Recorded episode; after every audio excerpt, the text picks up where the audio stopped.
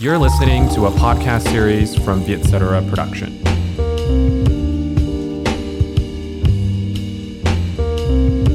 À, xin chào mừng các bạn đến với podcast Have a Sip, uống gì không? Đây là một chương trình mà cứ mỗi tuần một lần. Tất nhiên là vào những ngày đẹp trời, có những cái hôm tuần, có những cái tuần mà thì mình cũng không có đủ khách mời hay là không mời được hay là bản thân cảm thấy lười. Cái này chắc là cái khách mời tiếp theo sẽ hiểu rất là rõ. Thế nhưng mà hy vọng là trong một cái tình hình lý tưởng thì chúng ta sẽ được gặp nhau một tuần một lần, trò chuyện với những khách mời thì mình tạm gọi là chữ nhiều chữ. Chắc chắn hôm nay khách mời này nhiều chữ, tại vì là nếu mà cộng các cái số ngôn ngữ mà bạn này nói, đúng không? Vào là một, hai, ba, bốn thì sẽ nhân bốn số lần chữ lên mà bạn ấy biết. À, xin chào mừng uh, Phi Bích Trần đến với Have a Sip. Hello, em chào chị Thùy Minh. À, em rất là vui ngày hôm nay được nói chuyện lại với chị. À, lần cuối cùng chị em mình chắc có cơ hội nói chuyện với nhau là cách đây vài năm. Lúc đấy là chị có prank một người nào đấy và và như chị chia sẻ, người đấy không happy lắm, đúng không ạ? Cho đến tận bây giờ. Đúng rồi, đúng rồi. À, đây là lần thứ hai Thùy Minh và Phoebe trò chuyện với nhau. À, và đúng gọi là đáp đền tiếp nối là chúng ta trao đổi với tư cách là host và khách mời trong hai show khác nhau. Phoebe thì cũng rất là quen mặt với mọi người rồi, à, có host uh, Face off Files, à, thì lúc đó thì mình là khách mời và nói chuyện với Phoebe bằng tiếng Anh, đúng không? À, còn hôm nay thì Phoebe uh, sang mâm của Have a Sip cho nên nói chuyện bằng tiếng Việt. Tuy nhiên thì mình biết một cái thông tin từ phía bạn sản xuất, đấy là trước đó thì Phoebe có hỏi là hay là mình trò chuyện bằng tiếng Anh đi, tại sao? Vâng, bởi vì em em thực ra là đây cũng là một trong những các cái phỏng vấn bằng tiếng Việt mà có lẽ là lần đầu tiên mà em làm dưới tư cách người trả lời. Và như chị Thùy Minh cũng biết rồi đấy, người trả lời là phải nói nhiều hơn người dẫn. Cho nên là trả lời nhiều mà bằng tiếng Việt thì mong rằng là em có thể nói được hết tất cả những thứ ở trong đầu của em. Em em xin bằng tiếng Anh, người ta gọi là xin chứ không hẳn là là đề xuất, là xin. Thảo ơi, cho xin nói tiếng Anh. Um, thì thì thực ra cái đấy cũng là chỉ để để mình communicate nó rõ hơn. Và ừ. em cũng có nói với Thảo hay là mình làm nửa Việt nửa Anh, những lúc nào cần tiếng Anh thì bộc ra tiếng Anh, mong rằng là sẽ khán giả sẽ sẽ không ừ. không bị um, cảm thấy khó chịu, nhưng mà em nghĩ là sẽ không khó chịu đâu, bởi vì là nội dung của mình chắc chắn sẽ sẽ rất là hay. Thôi mình cứ mình cứ hy vọng là như vậy. Um, thì cái cái điều này cũng khá hay. Đương nhiên là thì mình sẽ hỏi cái điều này trước, liên quan đến việc là uh, Phoebe thì đã từng phát biểu rằng là với Phoebe thì nói tiếng Anh có cảm giác là dễ chia sẻ hơn, đúng không? À, có thể là do cái khoảng thời gian bạn sinh sống ở nước ngoài hay là giao tiếp bằng tiếng Anh nhiều hơn hẳn. À, còn bản thân thì mình nhá, thì mình cảm thấy như mình như là hai con người khác nhau khi mà nói tiếng Anh và tiếng Việt. Cái này có đúng với Phoebe không? Ồ, cái mà chị chia sẻ rất là hay. Chắc là có thể em cũng sẽ phải hỏi ngược lại chị cái cái đấy, về chị, con người của chị tiếng Việt như nào, con người tiếng Anh như nào. Nhưng đối với em có lẽ là nó giống nhau á chị. Tức là trong đầu của mình thì nó sẽ giống nhau hết, nhưng mà cái khó khăn của em ấy, cho cái việc nói tiếng Việt là mình mình có cái suy nghĩ đấy rồi, tức là cái não của mình nó chạy nhanh hơn cái mồm. Không, thực ra nói thì không được, cái não của mình nó chạy hơn chạy nhanh hơn cái miệng. Đấy, thế cho nên là mình cái cái cái cái cái words của mình nó đuổi không kịp. Vâng, thì tiếng Anh uh, bởi vì em có những các cái từ đấy nó rất là nhanh rồi, nó có thể bộc ra ngay. Thì em nghĩ đấy cũng là một trong những các cái cái cái trải nghiệm mà nhiều bạn học ngôn ngữ khác các bạn ấy gặp phải, là bạn bạn ấy có cái ý tưởng rồi nhưng mà bạn không nói ra được cái từ đấy ngay lúc đấy. Ừ.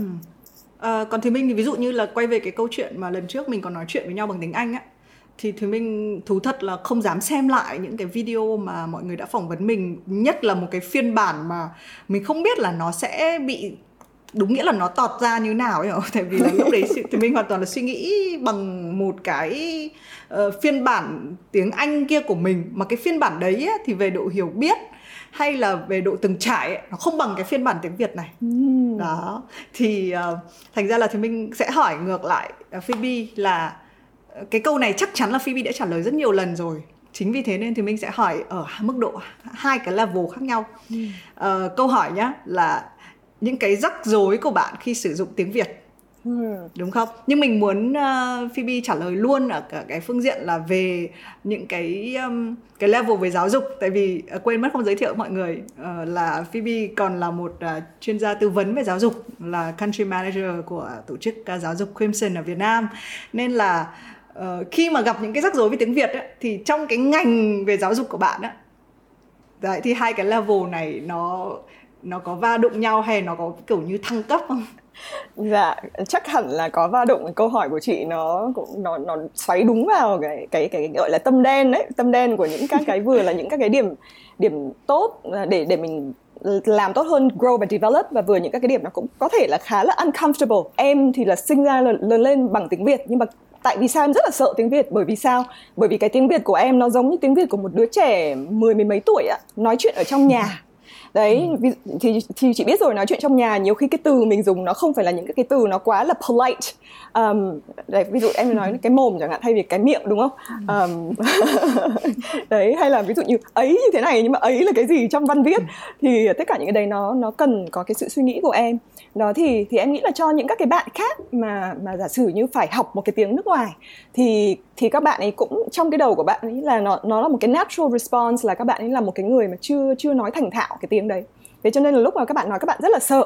Đấy thì thì em nghĩ là phải tập thôi. Em từ lúc em về Việt Nam từ hai nghìn mười hai đến bây giờ, và thực ra hai nghìn mười bốn không không phải. Bắt đầu từ hai nghìn mười bảy em mới thật sự bắt đầu là đưa vào một cái priority của mình là mình phải tập tiếng Việt. Vâng. Um, thì tập cũng có những nỗi đau chị ạ, bởi vì nhất là trong ngành giáo dục mà uh, trong ngành giáo dục mà không nói được tiếng Việt rõ ràng người ta sẽ không có happy lắm. Thì em cũng đã từng gặp phải những các cái khách hàng uh, mà đấy nói chuyện như thế này cũng vừa Việt vừa Anh, và người ta cảm thấy không thoải mái và người ta bảo là em nói cái gì chị không hiểu và em thôi em không không nói chuyện nữa. Đấy thì lại dưới, dưới cái tư cách là một cái người mà làm business thì bây giờ phải làm như nào đây? Người ta không muốn nói chuyện với mình, rất là may là còn có người khác nói chuyện với người ta. Nhưng mà từ lúc đấy là em em cũng phải chú trọng để để nói tiếng Việt tốt hơn đấy chị. Ừ. Ờ, nó cũng kéo thêm một cái tranh cãi, mà thực ra cái này thì mình cũng tranh cãi một lần. Thì mình cũng là một cái cái cái người đầu tiên khi mà thì mình mới từ ngoài Bắc mà vào thành phố Hồ Chí Minh và bắt đầu va chạm vào giới quảng cáo á, thì mình thấy cái điều đấy xuất hiện trong giới quảng cáo trước nhá, là mọi người cứ nói một câu tiếng Việt, câu thì câu tiếng Việt nhưng mà từ thì từ tiếng Anh, đúng không? Vâng. Xong rồi cái thời điểm đó của thì mình cách đây nhiều năm hai không không sáu á, thì mình cảm thấy cái điều này nó rất là nó rất là không thuần khiết của tiếng Việt, và mình và sau đấy thì nó nâng cái sự khó chịu của mình nó lên một cái bậc mới. Đấy là giả sử có những cái từ nó rất là khó để diễn tả bằng tiếng Việt thì phải nói tiếng Anh, không nói làm gì từ chuyên ngành, đúng không? Nhưng mà có những rất là nhiều những cái từ mà có thể nói bằng tiếng Việt. Thế nhưng mà thì mình cảm giác có nhiều người chúng ta sẽ sẽ sẽ nói luôn bằng tiếng Anh luôn cho nó nhanh. Đấy. Thì cái sự thay đổi này nó đến năm nay là năm mười lăm năm uh, tiếp theo, thì mình đang làm một cái môi trường của Vietcetera, và cái chuyện mà code switching đổi các cái ngôn ngữ với nhau ấy, nó là chuyện thường ngay ở huyện, và mình trở thành một cái một cái người như vậy, tức là thì mình uh, có cảm giác đấy chính là một chính là ngôn đấy là chính là tiếng Việt ấy. Và um, nó tranh cãi ở đây là có rất là nhiều người cho rằng là tiếng Việt thì phải trong sáng, tức là tiếng Việt là tiếng Việt, tiếng Anh là tiếng Anh đấy. Thế nhưng mà thì mình thì mình theo một cái trường phái mình nghĩ rằng là ngôn ngữ nó sẽ tiến hóa thành một cái thể mà nó sẽ trộn vào nhau. Nó cũng giống như con người, đúng không? Hồi xưa mình sẽ có phương Đông, phương Tây, bây giờ mình sẽ có những cái kiểu independent culture, tức là các nền văn hóa trộn đấy. Phoebe là một cái ví dụ là như vậy. Đấy thì chắc là Phoebe đứng về cái phía của Thùy Minh, đúng không? Em chắc chắn là đứng về phía của chị, nhưng mà em cũng rất là tò mò chị Minh ạ. À, chị Thùy Minh, bởi vì là ngày xưa thì em biết là chị cũng đã từng làm việc cho ví dụ vê tê vê ba này, cũng là một nơi mà tiếng Việt phải rất là chuẩn à, thì mới lên sóng được này. Đấy, rồi là người miền Bắc thì thông thường là người ta cần cái tiếng Việt trong sáng nhiều hơn. À, đấy là cái văn hóa của người miền Bắc. Nhưng theo chị thì thì thì tại sao mà giới trẻ họ lại cởi mở hơn cái việc là trộn ngôn ngữ uh, so với cả những người lớn tuổi, và tại sao người miền Nam họ lại cởi mở hơn với việc này so với người miền Bắc ạ? À? Ừ rồi. Tôi không biết là ai không. Em hỏi bí kíp làm nào cho khách hàng của em là người ta cởi mở hơn cho cái việc là English Vietnamese lẫn lộn lại với ừ. nhau. Um, thôi cách thì mình tồn tại trong trong trong thế giới này thôi nhá, chứ còn mình cũng không nghĩ là có thể rút được ra bí kíp. Thì mình nghĩ là uh, nếu mà mình nó giống như là một quan tòa ấy, nếu mà mình đứng về hẳn một bên phía, tại vì cái cuộc tranh cãi nó chưa ngã ngũ. Giả sử như đến một lúc nó có một cái kết luận rằng là từ bây giờ nhá, ngôn ngữ được phép trộn với nhau, đúng không? Thì thì lúc đấy không làm gì. Còn bây giờ nó vẫn là một cái cuộc tranh cãi, nó vẫn là cái việc là uh, liệu có phải là giới trẻ hơi lười, không có chịu thực sự đầu tư vào tiếng Việt, hay là giới trẻ gọi là văn hóa Tây hóa bị du nhập đấy, thì nó có nhiều cái sự tranh cãi, nó có kể cả cái việc mà hội nhập văn hóa. Phi Bi cũng biết là nó có cả bốn cái luồng, có những cái bạn trẻ uh, đến một cái nền văn hóa mới nhưng mà sẽ chối bỏ cái văn hóa cũ của mình, nhưng ngược lại cũng có những bạn mà tôi chối bỏ cái văn hóa mới, tôi chỉ muốn giữ cái cái heritage culture của tôi thôi. Thì nó có nhiều những cái sự lựa chọn khác nhau. Thì thì mình nghĩ luôn là như này này, cái cách của thì mình luôn là uh, mình cố gắng cho thấy là mình biết hai thay vì mình chỉ biết một. Đấy, thì ừ. uh, kể cả thì mình cũng bị nói nhiều tiếng Anh ở trong show, hay là bây giờ các bạn bạn trẻ ở trong team Vietcetera cũng vậy. Thế nhưng mà quan trọng nhất là tiếng Việt thì mình cũng phải, nó giống như cái việc là năm hai không một bảy Phi Bi quyết định là mình phải mình cũng phải ra ngô ra khoai tiếng Việt. Đấy, nó là như vậy. Không ai có thể hoàn hảo đến biết tất cả mọi thứ tiếng, cái này Phi Bi cũng biết rất là rõ. Thế nhưng mà cái việc mình cố gắng nỗ lực trong một cái ngôn ngữ ấy, mình nghĩ là nó có thể nó nó khiến cho người ta um, người ta người ta dễ chấp nhận hơn nếu mà mình thấy là mình tỏ ra cố gắng. Thì ví dụ như thì mình có thể nói tiếng Anh, nhưng mà thì mình hay cố gắng là lúc ấy mình chưa nghĩ ra từ tiếng Việt ấy, thì mình nghĩ nói tiếng Anh từ tiếng Anh trước, sau đó mình thêm thêm cái từ tiếng Việt vào để cho nó cho nó vừa cả hai người nghe đấy. Ừ. Còn làm thế nào để cho người nghe người ta tiếp nhận nhỉ, thì cái câu đấy nó chuyện nó khó lắm. Nó giống như là bây giờ bố mẹ mình, làm thế nào để bố mẹ mình uh, tôn sùng một cái kiểu văn hóa. Ví dụ thì mình, cái này chắc là chia sẻ với những cái nỗi quan tâm của Phi Bi thời gian này, tại vì thì mình nghe lỏm mấy câu chuyện là à, uh, bao nhiêu tuổi, uh, ba mấy tuổi mà uh, sẽ bị hỏi là, là, là lấy chồng chưa chẳng hạn. Đấy thì đấy là một cái cách mà chúng ta phải uh, thì mình cũng phải va đụng rất là nhiều với bố mẹ. Thì mình cũng là một cái cái trường phái là không không lấy chồng mà là có con trước chẳng hạn. Đấy thì nói cho bố mẹ cái câu chuyện đấy là một cái việc, nó giống như ngôn ngữ, nó chỉ là một cái ví dụ đơn giản nhất. Có rất là nhiều thứ mà người trẻ ngày nay phải Uh, sống với cả những người trẻ hơn mình và giống và vẫn sống trong cái những cái người lớn tuổi hơn mình, đúng không? Thì hy vọng là đấy, hay thỉnh thoảng hay bị đổi ngược như này này, gặp phỏng vấn mấy cái người đồng nghiệp là sợ nhất là những cái tình huống như này, mình đang là người cầm cương cái một lúc sau mình lại trở thành người ở sau ngựa. Rồi bây giờ cho thì mình hỏi một câu tiếp theo. Dạ. Đấy là trong những cái lúc mà uh, Phoebe vừa phải hơi xoay sở với việc tiếng Việt của mình, và thì mình biết là bạn còn nói cả tiếng Nhật và tiếng Trung, đúng không? Hai cái ngôn ngữ này của bạn uh, mức độ như nào? Mức độ uh, trôi chảy thế nào? Ngày xưa nó tốt chị ạ, bây giờ thì nó hơi bị uh, ở mức độ uh, trẻ em sơ sinh. Cho nên là ngày xưa thì em nói cũng cũng tốt phết đấy. Em cũng thi mấy cái cái bài thi J L P T các thứ, cũng N hai vân vân á, tức là cũng cũng level khá cao á. Nhưng mà bây giờ thì em cũng không nhớ lắm. Đấy, ngôn, ngôn ngữ là phải tập. Ờ, nhưng mà lúc mà bạn đọc bắt đầu học á, thì bạn đơn giản là bạn thích cả hay là như thế nào? Thường thì cái cái việc mình tiếp cận một ngôn ngữ mới như nào? À, um, cái này em cũng, thực ra nó là một câu chuyện khá hay đấy chị ạ. Um, đối với tiếng Trung thì ngày xưa có một thời gian là em ở bên Sinh. Đó, ở bên Sinh thì thì có một bạn người yêu. Có một bạn người yêu thì thì bạn này không không giỏi tiếng Hoa lắm, bởi vì cái thời đó là em vẫn còn là học sinh nhỏ, còn đi học á. Đó thì thì bạn ấy không không giỏi tiếng Hoa lắm, và em thực ra em muốn thắng bạn này, bởi vì thời đấy là yêu đương là phải nào phải giỏi hơn cho bạn kia thì mình mới sướng. Cho nên là em em mới học tiếng Trung, bởi vì bạn ấy không giỏi nhưng không cần phải học giỏi lắm. Thì cũng thắng. Thì thì thì đấy là cái câu chuyện của tiếng Trung. Mà ở, ở bên Sinh thì người ta cũng dùng cái tiếng Hoa khá là nhiều, cho nên là em cũng cái, có cái cơ hội sử dụng nó một chút xíu, mặc dù không nhiều. Đấy, còn sau này um, tiếng Nhật là vì sao ạ? Bởi vì vào đại học thì bắt buộc phải học một thứ tiếng, mà ừ. lúc đấy thì em đang nghĩ đến tiếng Pháp, bởi vì tiếng Pháp nó you know, nó sexy, nó cool, nó European, you know, like it's light. Um, nhưng mà cuối cùng là tất cả các tiếng như tiếng Pháp, tiếng tiếng Ý, tiếng uh, uh, Tây Ban Nha, Ban Nha đều full ừ. hết, và không chọn được một lớp nào, và cái lớp duy nhất ừ. còn lại là tiếng tiếng Nhật. Và em theo tiếng Nhật xuyên suốt cái quá trình đại học, từ cái việc là học tiếng Nhật hiện đại này cho đến tiếng Nhật cổ nữa. Em thậm chí em đọc cả những các cái bài bằng tiếng Nhật cổ ấy chị. Nhưng mà bây giờ thì thì em cũng hơi quên rồi, khá quên, bởi vì cũng hơn chục năm nay không có không có sử dụng lại. Ừ.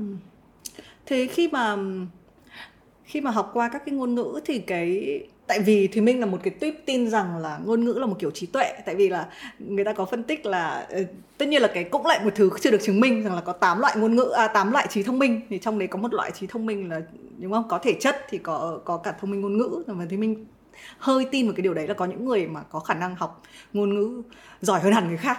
Là họ họ đấy thì thì theo thứ nhất là Phoebe nghĩ gì về cái đấy, là có thể là có những cái người có khả năng học ngôn ngữ tốt hơn hẳn hay không, và thứ hai nữa là cái điều quan trọng nhất trong cái việc khi mà tiếp cận một cái ngôn ngữ mới là gì. Ừ. Em nghĩ nó đúng chị. À, thực ra mỗi người có một cái tài năng riêng. Ví dụ bản thân em, em thấy là ví dụ em học ngôn ngữ mới nó cũng khá là dễ dàng so với cả một số cái người mà em biết ngay cả trong gia đình thôi, cùng gen đấy, cùng trong cái gọi là tập, tập hợp gen với nhau mà có người gọi là cày cày cày mãi mà vẫn cảm thấy nó struggle, thì thì thì em nghĩ là cái cái điều đấy nó có thật. À, nhưng mà để tiếp cận tiếp cận học một cái ngôn ngữ mới thì thực ra em nghĩ cái yếu tố quan trọng nó cũng như tiếp cận học những các cái thứ mới khác ấy, nó là discipline, tính uh, kỷ luật. Ví dụ về hội họa nó cũng yêu cầu tính kỷ luật để có thể làm nó tốt và để có thể làm nó trở thành một cái career, là cái cuộc sống, ừ. công việc của mình. Đó, chứ nó không chỉ đơn thuần là inspiration hay là khả năng bẩm sinh. Đấy, thì cái cái tính kỷ luật này em nghĩ trong cái việc học ngôn ngữ nó cần uh, có ba cái yếu tố. Cái yếu tố thứ nhất đó là cái việc uh, mình uh, phải phải tập uh, nói chuyện này, viết này, đọc này, là ba cái yếu tố mà quan trọng. Thì thì bắt buộc là mình phải tập với cả một người khác và và bắt buộc phải tập với cả internet vân vân.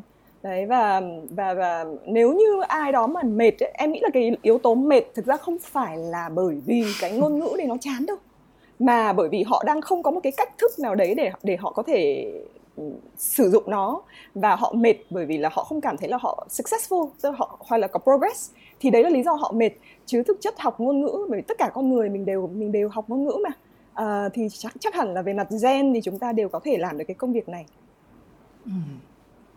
Tính kỷ luật, điều quan trọng nhất. Thì mình nghĩ là đây cũng là có thể là lời ẩn dụ cho rất là nhiều các cái gì mà chúng ta muốn học mới, đúng không? Nhiều khi uh, mọi người hay, thì mình cũng hay so sánh cái việc học một cái từ mới hay là học ngôn ngữ mới nó giống như mình chỉ có mối gieo một cái mầm thôi. Tức là mình nghĩ là ôi mình thích cái này, mình làm cái này, thì nó chỉ là cái mầm, còn cái mầm nó có nở không, rồi giữa chừng nó ngoi lên, nó còn bao nhiêu con sâu béo nó có thể lao vào nó ăn mất cái mầm cây đấy lúc nào không biết. Um, thành ra cái quá trình như là luyện tập hay là cái tính kỷ luật như Phoebe nói thì mình nghĩ, nghĩ đúng là quan trọng. Thế nhưng mà bây giờ mình cũng thấy là để học ngôn ngữ thì dễ hơn hồi xưa rất là nhiều. Uh, Thế thì hồi xưa Phoebe học là bởi vì bạn sống, đúng không? Và có những anh người yêu này, hay là uh, sống trong một cái môi trường. Uh, thường thì cái hồi đó thì ngoài cái việc học trong trường á, thì cái việc học ngôn ngữ nó sẽ đến từ những cái gì? Ngoài việc học trong trường thì nó sẽ đến về... Em em nghĩ là nó sẽ đến về cái việc là mình, mình phải tìm những các cái đối tượng khác để mình nói chuyện cùng. Ừ. Và mình xem. Đấy, cái thời mà em học tiếng Nhật là em xem phim rất nhiều, ừ, ừ. có thể gọi là cày phim ấy chị. Một ngày em có thể xem mười, mười mấy tiếng. Và trong ừ. đến lúc đấy còn đang đi học nhá, cho nên sáng nào dậy gọi là mắt nó cũng đen xì này, bởi vì mình ngồi mình cày phim. Nhưng mà sau đấy thì mỗi mỗi lần cày xong một một series phim ấy thì các thầy cô bảo wow, ôi tại sao mình lại giỏi thế này. Và mình sẽ biết được những các cái gọi là expression mà nó, ừ. mà chỉ những người nói ngôn ngữ đấy người ta nói thôi, chứ nó không sẽ nằm trong sách vở đấy. Thì thì đấy là cái trải nghiệm của em. Ngày xưa thực chất trước khi mà biết nói tiếng Anh á, em cũng có một cái thời gian học ở Việt Nam, em học mẫu giáo này, à, mẫu giáo năm cuối và năm lớp một ở Việt Nam. Thì lúc đấy chương trình của Bộ Giáo dục Đào tạo đã dạy tiếng Anh rồi. Và em nhớ là cái thời đấy em là một người rất struggle luôn, bởi vì em bao giờ cũng cảm thấy là mình không có biết cái gì hết. Và và thực ra tại lúc đấy mình cũng không có một cái cách thức để để ai đó dạy mình là cái structure của mình mình nên học như thế nào. Đấy thì thì sau đó gia đình em đi qua nước ngoài, đi qua Canada. Thì qua Canada một cái hai tháng sau là em nói như bình thường, là bởi vì ừ. có cái exposure nói chuyện với tất cả mọi người á. Dạ, ừ. thì thì em nghĩ cái đấy là cực kỳ quan trọng. Ừ. Thì mình cũng phải chia sẻ vui, đấy là thì mình hồi xưa học tiếng Anh siêu dốt. Và thì mình ngược lại một chút, tức là uh, như Phoebe là rất là chủ động trong việc, ví dụ như mình học ngôn ngữ cho nên mình sẽ xem phim. Còn thì mình là bị là mê phim, xem phim. Thì hồi đấy xem, uh, nhớ hoài luôn xem cái Sex and the City ấy. Uh, mấy, uh, wow, cái thời đấy chị, yes. chị làm xem cái đấy mà bố mẹ chị, chị xem mà chị phải chị che xem. Mắt như này này, tức là kiểu chị kiểu thế. Nhưng mà lần đầu tiên được uh, đến New York á, mà mình đến New York vì Sex and the City, vì người ta miêu tả cái mùa thu ở New York nó hay quá. Thế là lúc mà thì mình đi vào cái chỗ cửa hải quan ấy, câu chuyện này mình hay chia sẻ, thì cái, có một cái cô, bình thường thì sẽ có một số các cái anh hải quan, hôm đấy là có một cô hải quan, thì cô ấy hỏi là tại vì đi những năm cách đây kiểu nhiều năm ấy thì mọi người hay, cũng hay có một cái cái cái cái quan điểm là người châu Á nói tiếng Anh không giỏi ấy. Đó. Thì cô ấy hỏi mấy cái thì mình trả lời trả lời. Thì có thể là mình xem nhiều phim, thì đấy như là cái cái exposure mà mà Phoebe vừa nhắc đến, là mình trông có vẻ như là biết tiếng Anh ấy. Đấy, thì cô ấy bảo là ơ tiếng Anh cũng cũng kiểu như học tiếng Anh ở đâu đấy, ở trường à? Thì chị mới bảo là không, học từ Sex and the City. Rồi thế là cô ấy cười phá lên. Tức là một anh anh hải quan thì chưa chắc đã hiểu cái đấy, nhưng mà một cô hải quan thì cô ấy được. Thế là chị nhớ là cô stem trong một cái hạn ở đấy là kiểu siêu lâu ấy, là kiểu thì đấy là câu chuyện uh, uh, cái, cái chu học tiếng Anh. Thì mình nghĩ là bây giờ giới trẻ thì có nhiều cái cơ hội để học tiếng Anh lắm, có nhiều các cái công cụ công cụ khác nhau. Bây giờ mình sẽ thấy có rất là nhiều những cái app tiếng Anh nổi tiếng, đúng không? Và cái mình có thể tập luyện của mỗi ngày chẳng hạn đấy. Thì um, nhưng mà khi mà có nhiều các cái tool như vậy thì thì Phi Bích nghĩ là người ta nên chọn một cái như thế nào để thích hợp cho bản thân mình. Ừ. Khi mà rõ ràng là cái việc mà chúng ta có thể gặp những người nước ngoài hay chúng ta xem phim nó, nó kiểu nó dễ dàng hơn hồi xưa nhiều á. Em nghĩ là cái cái phương tiện nào để cho mọi người có thể thật sự là, ví dụ như mọi người có thể ở Bắc Giang, Tiền Giang hay là ở Sapa hay Móng Cái, những, tất cả những nơi mà có thể là không phải là quá easy to travel, bởi vì cũng không có airport ở đấy chẳng hạn, mà người ta ừ. vẫn có thể gặp mặt và nói chuyện với cả một ai đấy. À, thì em nghĩ đấy là một cái điều rất là tuyệt vời. Tất nhiên là chính phủ cũng đã bắt đầu cử một số những các cái giáo viên nước ngoài để người ta đi ra những các cái khu vực đấy và để người ta tiếp cận với cả các bạn và các em nhỏ. Tuy nhiên à, với cái internet thì em nghĩ rằng là có cực kỳ nhiều cơ hội và và cái này nó thể hiện cực kỳ rõ qua Covid, và những ai mà chưa tận dụng cơ hội này em thấy là cực kỳ phí. Cho nên là Covid, có internet, có điện thoại, có laptop thì có thể tìm được những cái cơ hội để nói chuyện với cả ai đó live, hoặc là hoặc là tự test cho cái khả năng nói chuyện của mình. Ừ. Rồi bây giờ sau chuyện uh, ngôn ngữ thì mình sẽ có một cái câu mà thực ra cũng trong cái hành trình uh, uh, chuyển đổi hay là thay đổi ngôn ngữ, thay đổi cái môi trường sống thì Phoebe có nói trong một cái cái phỏng vấn, uh, chính là Khánh Vi phỏng vấn Phoebe ở trên uh, Face Off uh, về cái tính đa văn hóa. Thì bạn có nói là một cái điểm mà hơi uh, Phoebe hơi không thích từ văn hóa của người Việt Nam á, là mọi người có một cái kiểu là good enough, tức là không cần, không bao giờ là đặt một cái mục tiêu quá cao cho bản thân. Uh, cái quan điểm này bây giờ vẫn uh, hai năm sau vẫn đúng. Phoebe vẫn nghĩ rằng là đấy là một cái hơi một cái điểm yếu. Em uh, vẫn suy nghĩ như vậy. Dạ, thưa chị Thùy Minh, em vẫn suy nghĩ như vậy. Um... và và em nghĩ rằng uh, có thể là có những người người ta đồng đồng ý, nhưng mà cũng có thể có những người người ta không đồng ý lắm, bởi vì ví dụ như sẽ có những các cái câu hỏi ví dụ như là uh, tôi là phụ nữ và tôi chỉ muốn trở thành một người mẹ rất là tốt thôi và tôi không cần phải đi làm. Vậy thì việc gì tôi cần phải you know to to to try and be the best, right? Um, nhưng mà em thấy cũng có những các cái ví dụ của những bà mẹ Nhật Bản, bà ấy làm rất nhiều thứ và bà ấy làm những thứ rất là hay. Thì thì thì um, chúng ta sinh ra trên cõi đời này, em nghĩ là để làm những các cái điều gì đấy tốt hơn cho uh, cho xã hội, cho cộng đồng và cho cả the human race. I mean, we're talking big here, but yeah, to the human race, right? Cho nên là nếu, ngay cả những người mà uh, không đi làm, ngay cả những người đi làm, ngay cả những người làm hội họa thì họ đều có thể sử dụng cái tài năng của mình để có thể biến thế giới này trở thành một cái gì đấy tốt hơn. Ừ. Thành ra mình sẽ nói là một cái kỷ niệm mà thì mình thấy là Phoebe cũng đã không ngại chia sẻ. Đấy là cái khởi nghiệp không thành công, đúng không? Ờ, mình nói đến những cái mục tiêu mình đặt ra, đúng không? Thế thì cái cách mà bạn khi bạn cope hay bạn deal với những cái lúc mà mình không đạt được cái mức độ cao nhất của bản thân, đúng không? Cái này là cái tôi kỳ vọng tôi có thể đạt được. Thế nhưng mà không phải lúc nào tôi cũng đạt được, tôi sẽ tôi sẽ có thất bại. Ờ, những cái lúc như đấy thì thì thì Phoebe là người sẽ xoay sở với điều đấy như thế nào? Ừ. Um, đây cũng là một câu hỏi rất là hay ạ, và cũng có thể apply cho rất nhiều bạn và rất nhiều người. Thì thì chắc chắn là mình sẽ phải trải qua những các cái khó khăn, nhưng mà sẽ có hai cái yếu tố trong cái việc lúc mà trải qua khó khăn, nó là cái việc problem difficulties hay là suffering. Và hai cái đấy là hai cái hoàn toàn khác nhau. Suffering dịch ra tiếng Việt ừ. là là là gì nhỉ chị Thùy Minh nhỉ? Chịu đựng, chịu đựng, à, chịu đựng. Ừ, đấy, suffering và khó khăn nó hoàn toàn khác nhau, và khó khăn bao giờ nó cũng sẽ xảy ra với cả mình.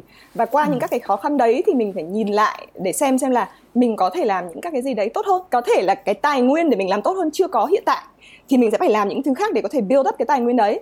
Um, ừ. Còn suffering nó là một cái nó liên quan đến trong thâm tâm mình. Có thể trong cuộc sống nó sẽ có nhiều thứ hay cho người khác, nhưng mà mình lại suffer. Em nhớ có một cái câu chuyện của một cái ông billionaire á, của cái ông tỷ phú, ông ấy tên là Adolf Merkel.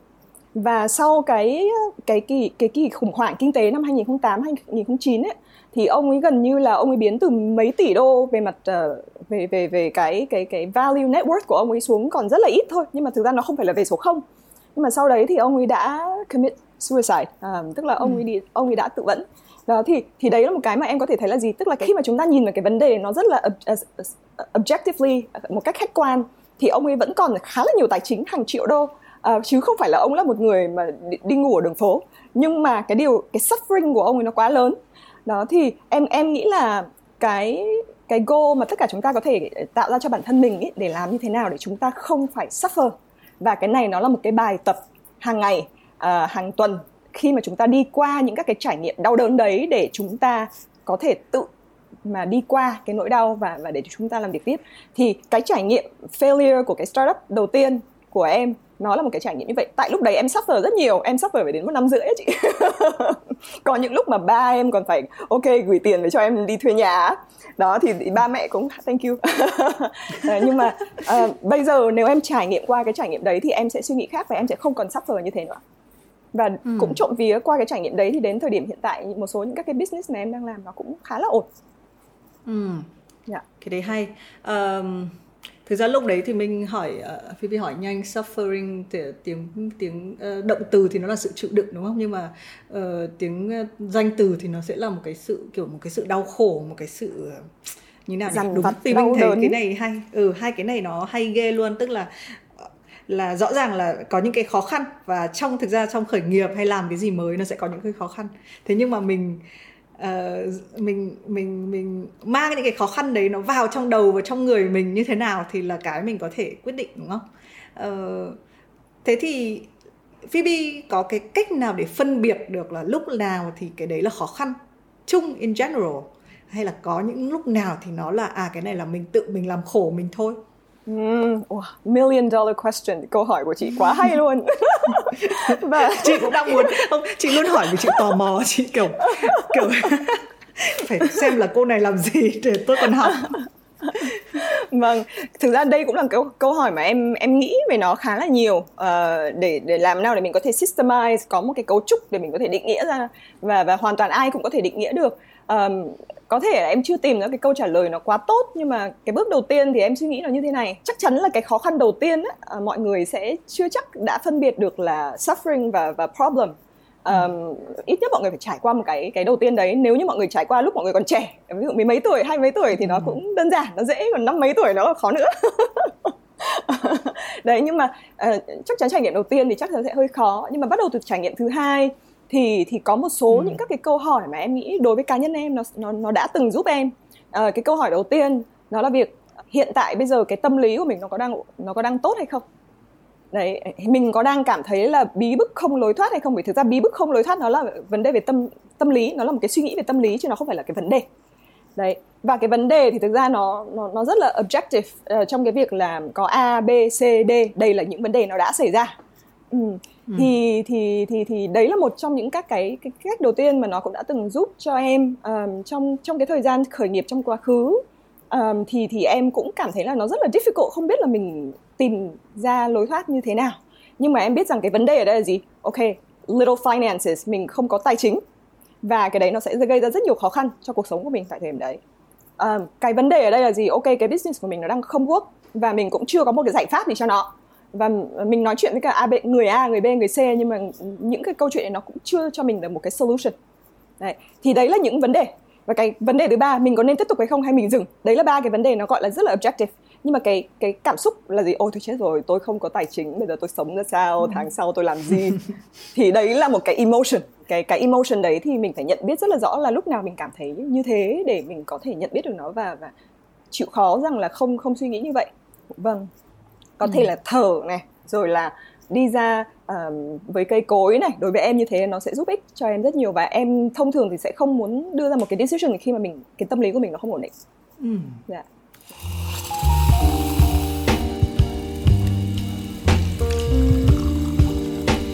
Chị thì chị nghĩ sao ạ? Chị thì mình ừ, cái đấy thì mình cũng thực hành. Thì mình thì uh, cũng thích gọi là cấu trúc hóa những cái thứ vấn đề, tức là mình hay mình hay gọi là học cách phân thân. Thì mình ghét nhất là vấn đề đấy chính là mình. ừ.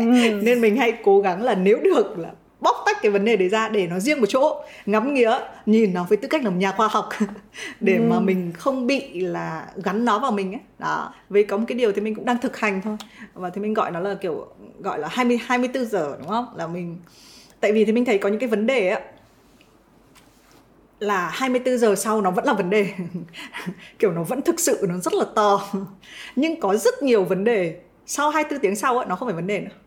nó chỉ là câu chuyện cảm xúc, nó chỉ là những câu chuyện vẩn vơ, người này người kia nói xấu mình một câu hay là mình đọc được một cái comment hay cái gì đấy, thì thì, đại, thì thời gian nó là cái triệt tiêu đi những thứ mà mình mình không không cần đến. Còn nếu mà hai mươi tư giờ trôi qua mà đấy vẫn là một vấn đề và nó vẫn còn ở trong đầu mình á, thì là thôi, lúc đấy phải phải sắn tay rồi, đúng không? Đấy, thì mình bớt cái năng lượng của mình vào những cái thứ nó nó hơi vẩn vơ đi, thì nó mình mà... dồn cái năng lượng. Ừ. Nhưng mà chị Thùy Minh sẽ handle như nào nếu như những người thương yêu của chị, your loved ones, là những cái người mà không tách bóc tách được bản thân mình?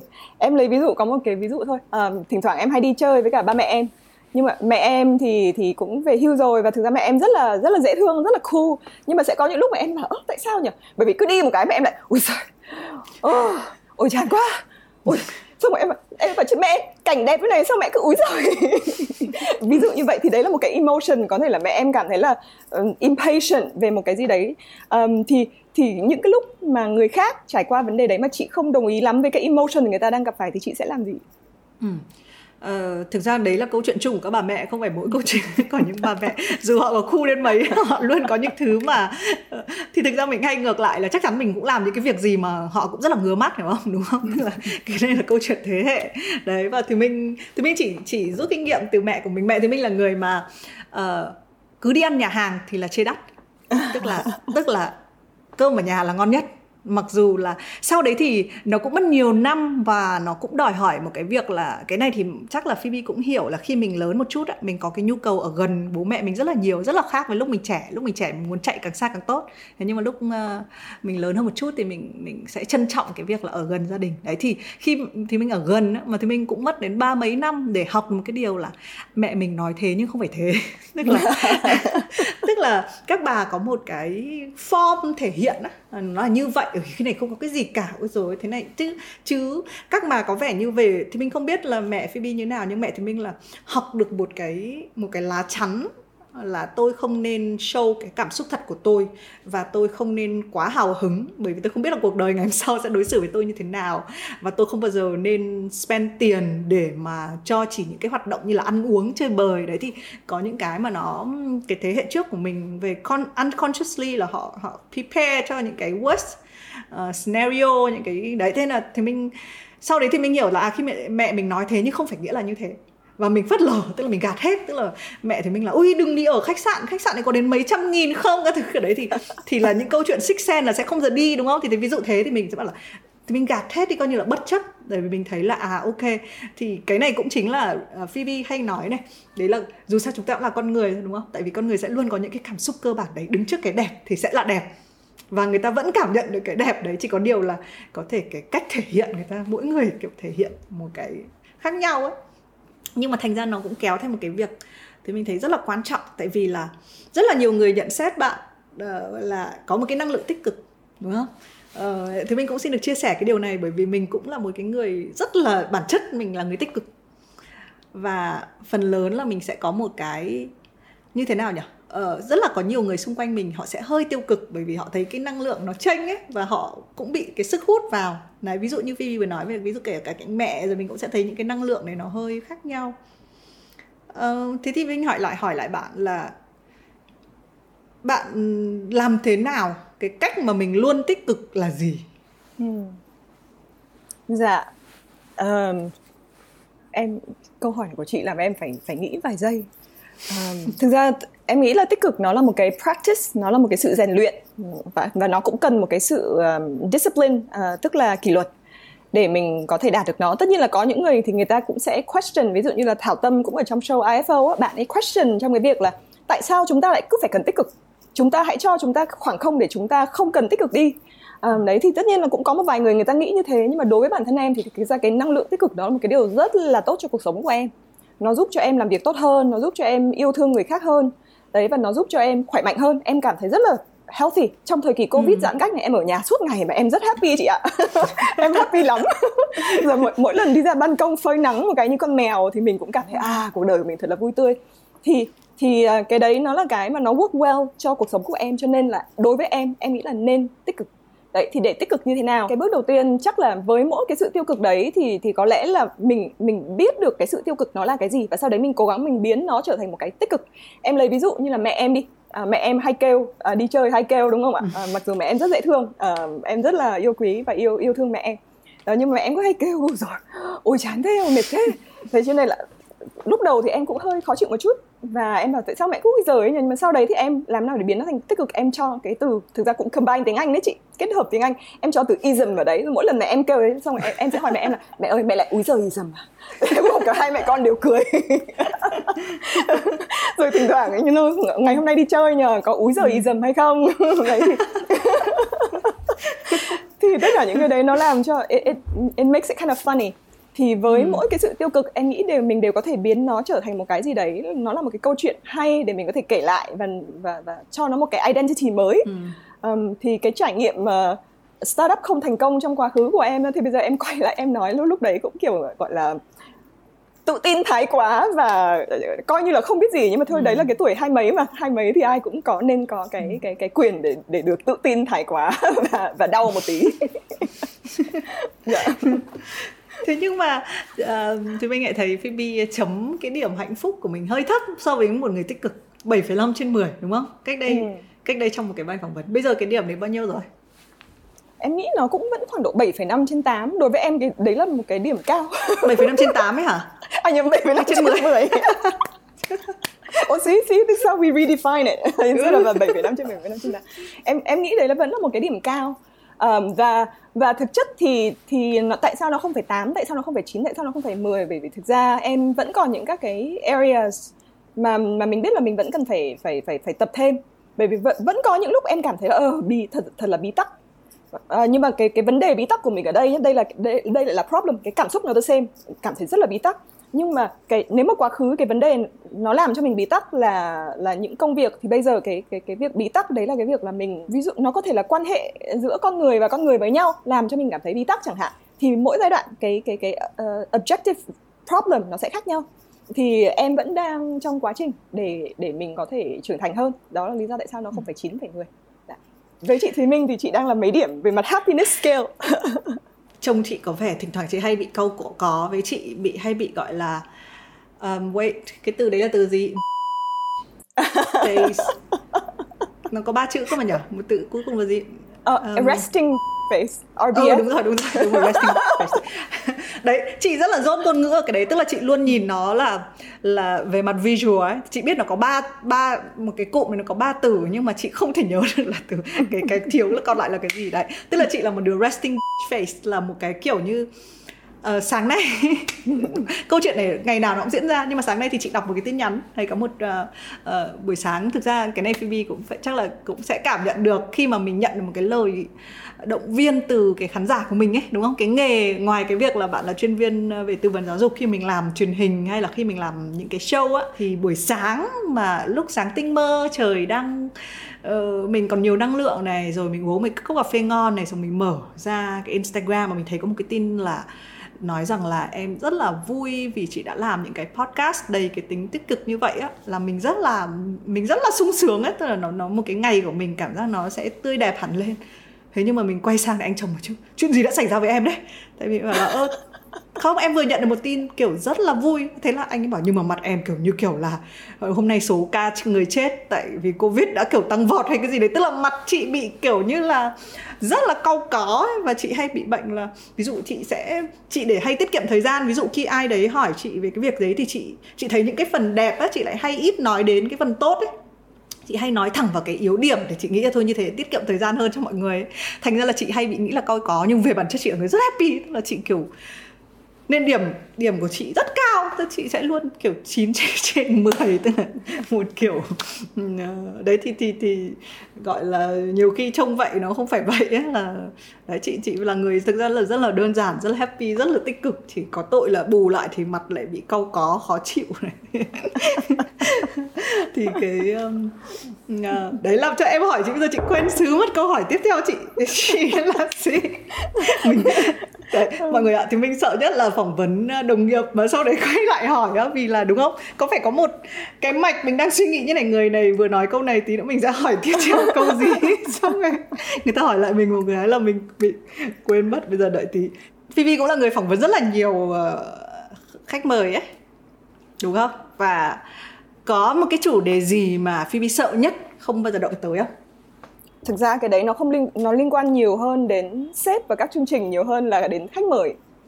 Um, ừ. Nhưng em nghĩ là có những các cái chủ đề liên quan đến, nếu như có thể làm cho người ta upset, tức là làm cho người ta không vui, thì em cũng hơi sợ. Em thực ra không phải hơi sợ, khá sợ.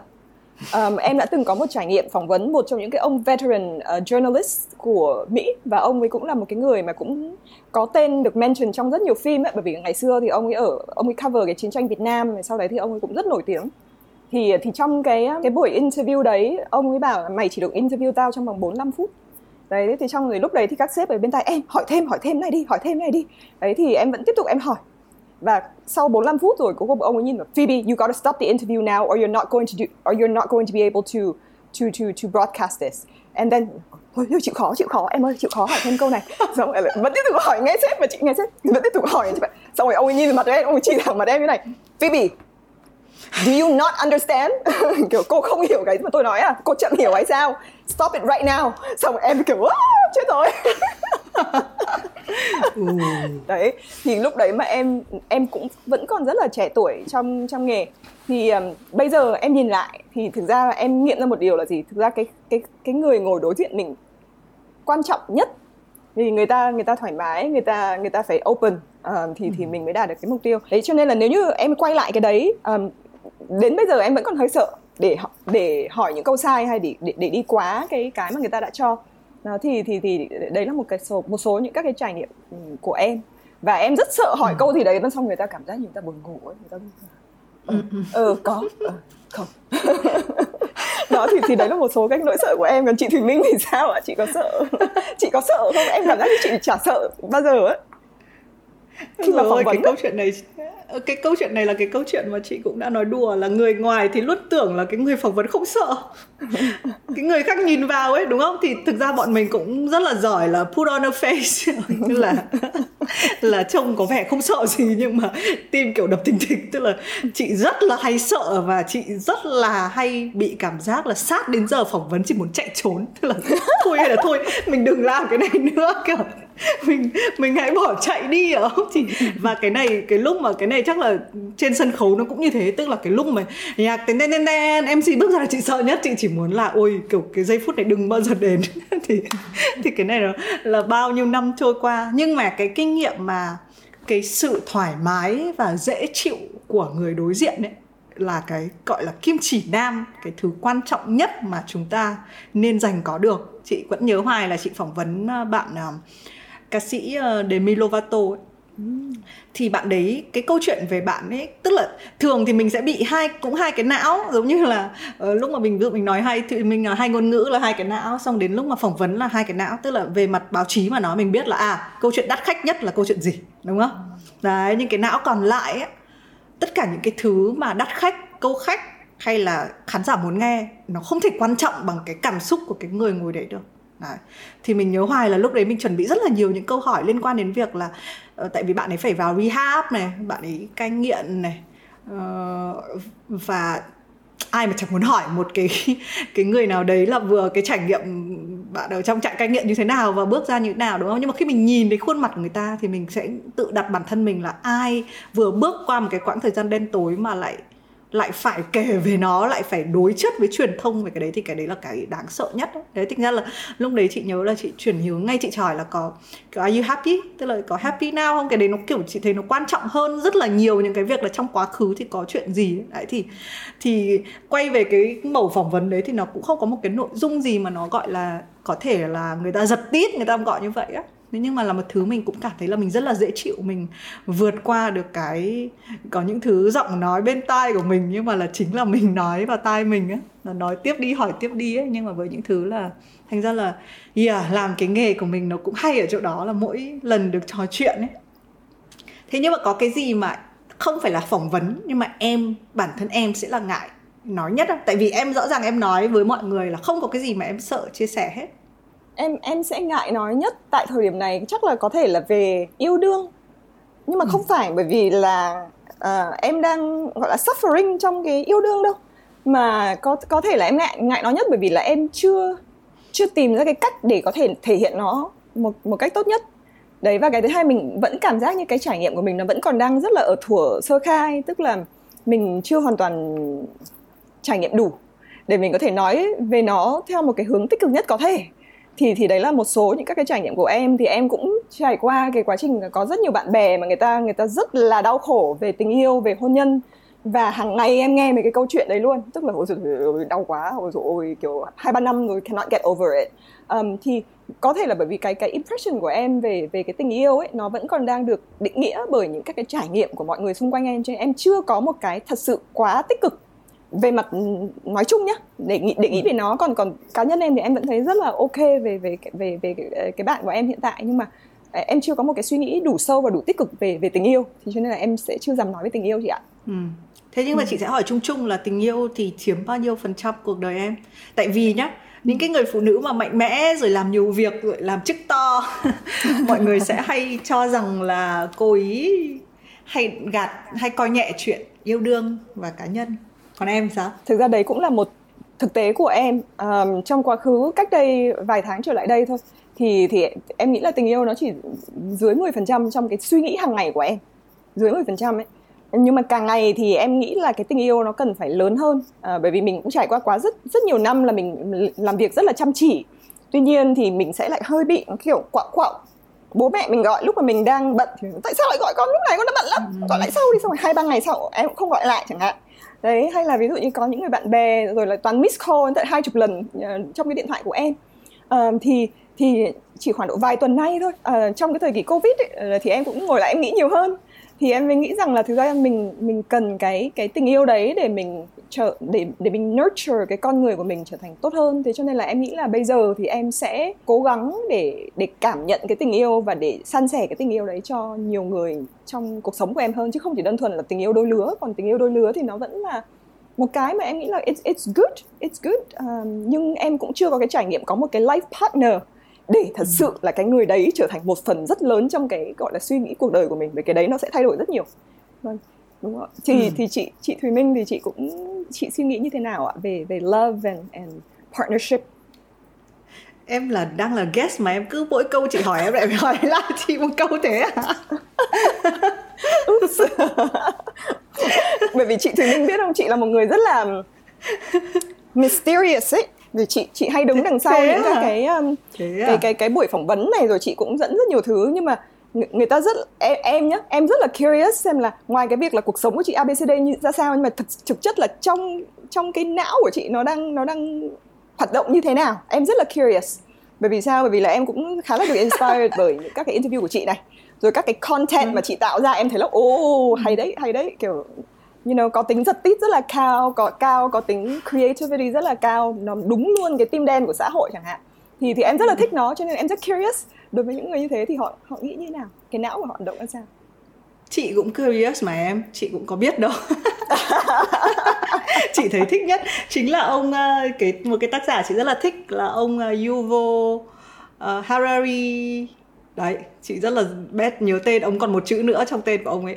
Cái người mà viết cái Homo sapiens á, nếu không thì ông ấy có nói một cái điều rất là hay là rất là nhiều các nhà khoa học họ nghiên cứu về thần kinh học, nhưng mà họ rất là quên nghiên cứu cái não bộ của chính họ. À, chính vì thế nên cái chuyện thiền á, nó trở thành một cái câu chuyện của cái thế kỷ này, trở thành cái việc rất quan trọng, bởi vì là có một cái việc đơn giản nhất. Trong lúc thiền người ta còn không, người ta còn không điều khiển được não mình, nó đi loăng quăng thì nói gì đến việc là nghiên cứu đủ các cái thứ linh tinh. Không, nhưng mà chị nói thật là chị rất tò mò về việc uh, não của chị hay là não của người khác hoạt động cũng giống như em.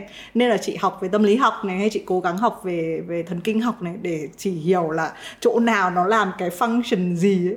Và cái não bộ của mình nó thích nhất là như nào nhỉ? Chị thấy nó không có một cái, một cái bộ phận nào. Em học về sinh học đúng không?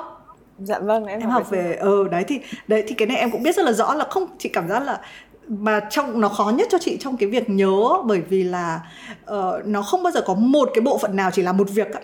Uh, cho một cái việc thì não kiểu như là có mấy cái thành phần khác nhau nó cùng làm, để cho là nếu mà hỏng một chỗ thì vẫn cái chỗ kia vẫn còn làm tiếp ấy. Đấy thì thì cái việc đấy kiểu khó khăn uh, kinh khủng. Thực ra chị là người đơn giản chứ không phải là người quá phức tạp, uh, nhưng mà những cái gì mà phức tạp nhất ấy, Uh, nhưng mà chị đúng là content person, tức là khi mà chị nghĩ cái gì ấy, Ví dụ hôm nọ con chị nói một nó nói một cái nó nó có một cái idea gì đấy rất là hay, nó pitch một cái idea, bây giờ chị không thể nhớ được nhưng mà chị cố gắng chị record lại. Thì cái việc đầu tiên chị sẽ nghĩ là thế thì mình phải làm một cái show để cho trẻ con năm tuổi nó pitch những cái idea của nó. Ví dụ con chị nó luôn nghĩ rằng là để làm cái khoai tây chiên ấy là mình phải cần một cái cái vợt tennis. Tức là nó nghĩ là tức là nó hay nhìn thấy là mọi người chiên bằng cái cái giỏ ở dưới như này này. Thì, đến, thì nó bảo là trong nhà thì chắc là chỉ cần cái vợt tennis là sẽ làm được khoai, khoai tây chiên đấy. Thì, thì oh. những cái thứ như vậy á, ừ, với chị là content. Và chị nghĩ là đấy, thì cái đầu của chị là mọi thứ đều, đều xoay quanh content. Nên là chị sẽ biết ngay là nếu mà em định em định lấy content gì từ của chị.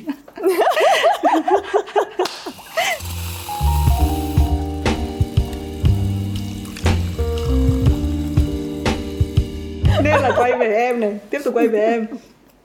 Uh, em về từ năm hai không một hai uh, đến nay, xong em lại làm trong ngành giáo dục nữa. Thì bản thân cái ngành giáo dục ở Việt Nam từ cái những cái năm em bắt đầu bắt đầu làm cho đến bây giờ, cái thay đổi lớn nhất là gì?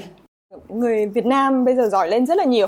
Những bạn học cấp một, cấp hai, cấp ba, à, cái khả năng ngôn ngữ của các bạn ấy đều tốt lên, tốt hơn rất nhiều. Đấy, và và các các gia đình thì họ đều có những các cái đầu tư cho con cái, và Việt Nam là một trong những quốc gia ở trên toàn thế giới có những các cái sự đầu tư về giáo dục gần như là lớn nhất trong tổng cái sự đầu tư um, trên toàn thế giới. À, thì các nước khác nó đều thấp hơn mình rất là nhiều. Ngay cả Singapore là một nơi mà nền giáo dục rất cao, à, nhưng mà cái sự đầu tư cho giáo dục không nhiều bằng Việt Nam. À, thì thì cái đấy nó là một cái rất là hay. Từ năm hai không một hai đến bây giờ thì em cũng nghĩ là có nhiều trường quốc tế mở ra hơn này, ở Việt Nam này, rồi các bạn mà muốn học những các cái chương trình song ngữ các bạn hoàn toàn có thể làm được cái điều đấy này.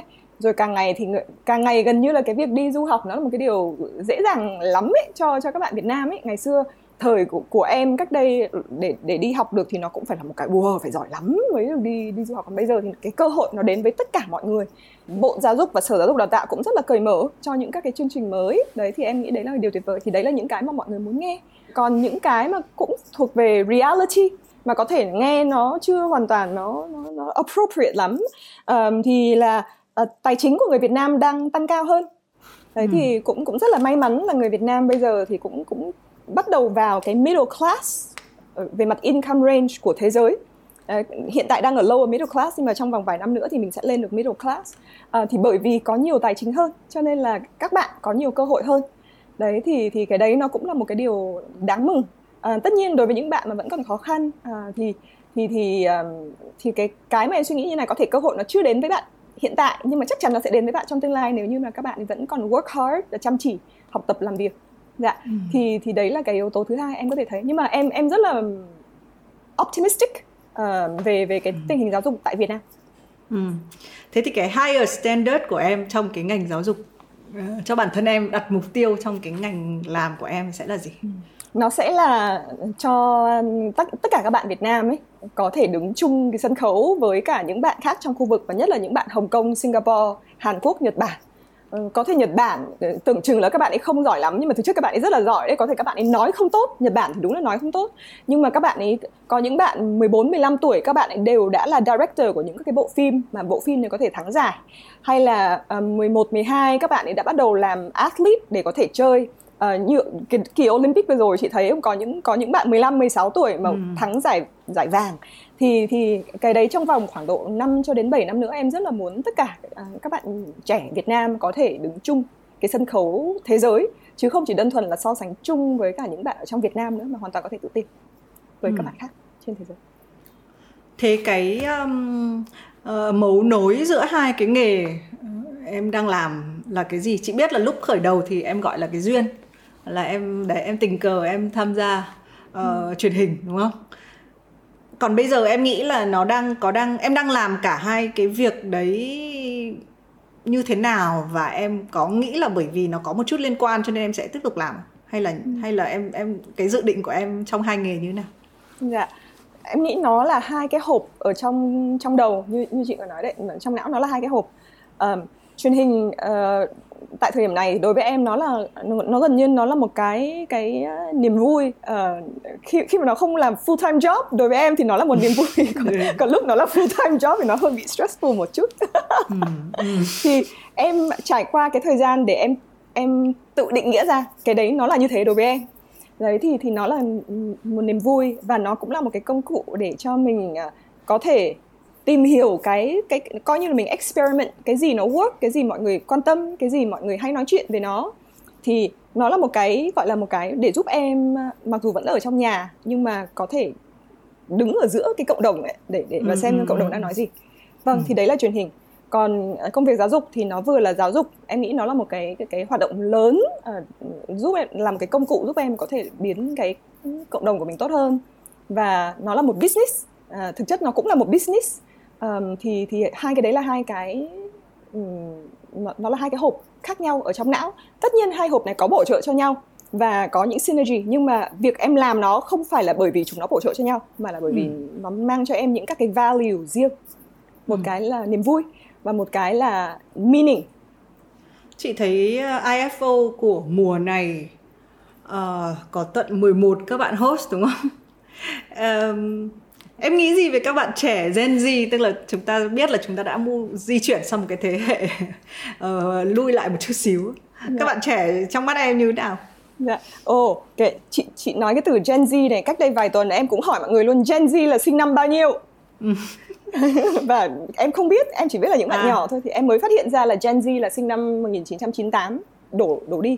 ừ. Đó, thì um, em, em rất là inspired bởi các bạn ý, bởi vì là em thấy các bạn ý rất là giỏi và, và rất, vẫn rất là dễ thương. Bởi vì em nhớ là ngày xưa lúc em đi học ấy, uh, cái thời mà em còn học Việt Nam, em học, em học Việt Nam lớp một này, sau đấy lớp sáu, lớp chín là em học ở Việt Nam này. Cái, cái, cái, cái môi trường nó vẫn theo cái kiểu là ôi cẩn thận nhá, cẩn thận nhá, bạn kia không có tốt ừ. lắm đâu, rồi cạnh tranh có vẻ không lành mạnh lắm. Thì thì em cũng bị cuốn ở trong cái cái cái môi trường như vậy trong quá khứ, nhưng mà bây giờ em thấy cái môi trường như thế nó có vẻ như nó ít đi rất là nhiều ấy. Và chính ừ. vì vậy cho những bạn Gen Z, những bạn rất giỏi, những bạn có thể làm được nhiều thứ, các bạn vẫn rất là yêu thương người khác và và rất là cởi mở cho cái việc đấy, không có bị giấu nghề, giấu giếm vân vân. Thì thì cái đấy là một cái mà em rất là happy, em em rất là mừng. Vâng, và đội ngũ host của i ép ô năm nay thì, thì rất dễ thương. Mỗi bạn có một ừ. cái tính cách riêng. Và Khánh Vi thì chị biết rồi đấy, Khánh Vi thì bây giờ cũng cũng có đảm nhiệm một cái vai trò mới. Em em cũng rất là mừng cho Khánh Vi. ừ. yeah. Thì chị cũng là một người may mắn được làm việc với Gen Z nhiều cái khủng, khi mà cả Vietcetera gần như là hai mươi bạn, là trong team có hai mươi chín, editorial hai mươi chín hay hai mươi bạn là Gen Z. ừ. uh, Thì, thì uh, cái điều mà làm việc với người trẻ theo em thì tốt cho mình là những điểm gì? Wow.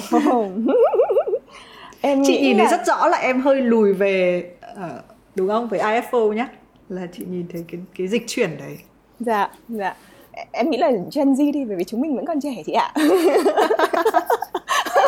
Làm việc okay, với Gen okay. Z. ừ. Chị là millennial đúng không ạ? Em cũng là đúng millennial. Rồi. Ok, millennial làm việc với Gen Z. Thì có điều, Gen Y, Gen Z có điều gì hay? À, em nghĩ là các bạn ấy có nhiều ý tưởng này, các bạn ấy cũng muốn học hỏi này, các bạn ấy ừ. cũng biết được những các cái kỹ thuật technology mà mà mình không biết. Ví dụ như TikTok rất giỏi các thứ đấy, mà TikTok mới gần đây em mới bắt đầu vào chị ạ. Đấy, rồi có những các cái slang hay là có những các cái trend mà các bạn mới đây các bạn ấy, ví dụ như là những bạn những bạn trẻ bây giờ rất thích chơi Roblox, mà Roblox em chả biết nó là cái gì. Thì mọi cái đấy là phải nhờ vào Gen Z. Tất nhiên là vẫn sẽ có một cái generation gap ấy. Đối với những người mà ví dụ như làm việc lâu rồi thì có thể là có những cái mà um, có thể mình cảm giác như là tại sao nó lại chậm như thế, hay là ồ tại sao lại mình, mình lại cứ phải nói đi nói lại nhiều lần. Em lấy ví dụ như vậy thôi. Nhưng mà thực ra những các cái đấy nó đều là những các cái để bản thân millennials chúng ta trưởng thành hơn. Và life happens for us, not to us, right? So tất cả những cái thứ um, thuận lợi khó khăn thì nó là happening for us, for something better in the future, rather than mình là một cái ha, rather than life happening to us. Yeah. Ừ. Thực ra chị nghĩ là bây giờ thì mọi người, tất cả các cái focus thì vào Gen Z, và mình cũng sẽ thấy là đấy là cái chiến lược marketing của rất là nhiều nhãn hàng.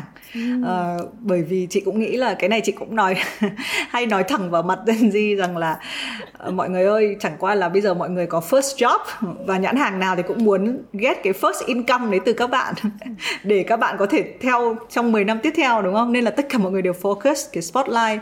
Thế nhưng mà sẽ sớm thôi, cái spotlight nó lại di chuyển đến một cái một cái thế hệ tiếp theo nữa. Đấy thì Ờ, nhưng mà chị nghĩ là nó có một cái nỗi lo sợ của những cái thế hệ đi trước khi mà mình thấy mình không phải là người đương thời nữa. Ừ. Ờ, em có bao giờ cảm thấy cái điều đấy không? Và em cũng lại xử lý với cái cái đấy như thế nào? Dạ em em có có thể là maybe là em em one dimensional, nhưng bao giờ em cảm thấy mình rất đương thời chị ạ, millennial rất. Ok, bởi vì bởi vì tại sao mình làm việc lâu rồi, ability to spend của mình nhiều hơn. Mấy hôm trước em vừa đi siêu thị, em, em thấy có cái, em không biết là có thể mình có mình có thể mention được không, nhưng em thấy băng vệ sinh á. Ừ. Đấy, được, và băng vệ sinh và và à, cái cái campaign của băng vệ sinh là mua băng vệ sinh thì được tặng à, bút con mèo. Đấy, em bảo là cái này chắc chắn là cho Gen Z chứ phải cho chúng mình rồi. Đấy, đúng, nhưng, mà, đúng, đúng. Nhưng, mà, nhưng mà ví dụ như là millennials chúng mình thì sẽ có những các cái khác, uh, như là ví dụ baby products này, hay ừ. là uh, hotels, restaurants này. We are uh, we are higher spender, có thể là we spend less on the consumer products nhưng mà we will be higher spender. Và và mình cũng đang, em nghĩ là you know as as consumers thì millennials millennials thì cũng đều đã tốt hơn bố mẹ mình rất nhiều rồi, bởi millennials sẵn sàng chi và sẵn sàng mua. Và Gen Z thì cũng sẵn sàng chi, sẵn sàng mua, có thể bằng tiền của ba mẹ và có thể bằng tiền first job. Cho nên là em nghĩ là millennials vẫn còn rất là thịnh hành chị ạ. Không, chị cũng chị cũng trên quan điểm là chị nghĩ là miễn là cái nghề nghiệp hay là cái profession của mình còn liên quan đến người trẻ thì mình vẫn có thể relevant. Thế nhưng mà chị cũng, cái này cũng chia sẻ với một số các cái bạn bè hoặc là những cái nghề nghiệp khác ạ. Khi mà họ thấy có một cái thế hệ mới nó lên thì cái việc mà bị cảm giác bỏ lại phía sau á, nó khá là rõ ràng. Ờ, với một cái nghề, ví dụ kể cả nghề truyền thông hay làm content á, nó sẽ nó sẽ chuyển động liên tục và mình thậm chí mình không có thời gian để mình mình suy nghĩ, mình mình nhìn trước nó sau. Thế nhưng mà với những cái ngành nghề khác á, thì nó nó có cái cảm giác bị bỏ lại phía sau, cái cảm giác là tôi không relevant nữa, tôi không hợp với cái thời này nữa. Đấy. Ừ. Em nghĩ là em sẽ không bao giờ bị rơi chơi vào trạng thái đấy. Em nghĩ vẫn có thể, vẫn vẫn có thể. Vâng, nhưng mà em thì em em em cố gắng là không không nghĩ về nó, bởi vì thực ra cách đây vài năm em cũng đã gặp một ông, ông ấy tên là Jim Tannenbaum và ông ấy tám mươi mấy tuổi. Và Jim Tannenbaum là một sound producer, tức là ông ấy làm việc ở trên các cái trường quay để ông ấy tạo ra những cái âm thanh hay ông thu âm cho những bộ phim. Đấy thì một trong những bộ phim rất nổi tiếng mà ông ấy làm sound producer là phim gì? Phim Avatar. Đấy, làm ừ. việc với cả James Cameron. Thì uh, ông ấy làm việc trong cái phim trường đấy lúc ông bảy mấy tuổi. Và có một câu mà ông ấy chia sẻ với em trong cái thời gian mà ông ấy qua vê tê vê để ông ấy dạy cho mọi người á, là ông ấy bảo là tao tám mấy tuổi, tao vẫn dạy ở trong trường đại học U S C, uh, đấy, và tao dạy physics. Đấy, à, thế, thế, thế rồi em ấy hỏi là thế vậy thì ông có cảm thấy chán không? Bởi vì người trẻ có những người mà kiểu ba mẹ pay để có thể đi học mà chưa chắc người ta đã đủ passionate. Thì ông bảo là ừ thì cũng có những người như thế, nhưng mà cũng có những người rất giỏi. Và những người giỏi đấy vào làm đồng nghiệp của tao thì thì tao phải cảm giác như là tao phải tốt hơn những người trẻ. Đấy thì cũng cũng liên quan đến bạn nhà chị Thùy Minh, là những người trẻ cũng có thể làm hoàn toàn khác những cái gì những mà mà mọi người đang làm. Nhưng mà như thế thì ông ấy bảo là ông ấy learn và ông ấy consider cái competition đấy nó rất là tốt. Và em nhớ rằng là ông ấy như thế này này, tám mấy tuổi rồi, có thể là còn làm việc được trong vài năm nữa, hoặc chục năm nữa đúng không ạ? Và đi hát karaoke ở Việt Nam, và bao giờ ông bảo không, tao không thể ngồi trong karaoke được, bởi tiếng nó rất là to, tao phải bảo vệ tai của tao. um, So I'm just like, wow, you know, like, mm, bravo. Đấy là dedication to work và dedication to be better. Uh, chị nghĩ thấy có một cái xu hướng đấy là người trẻ thì đang nghĩ và đang nói rất nhiều về việc nghỉ hưu sớm.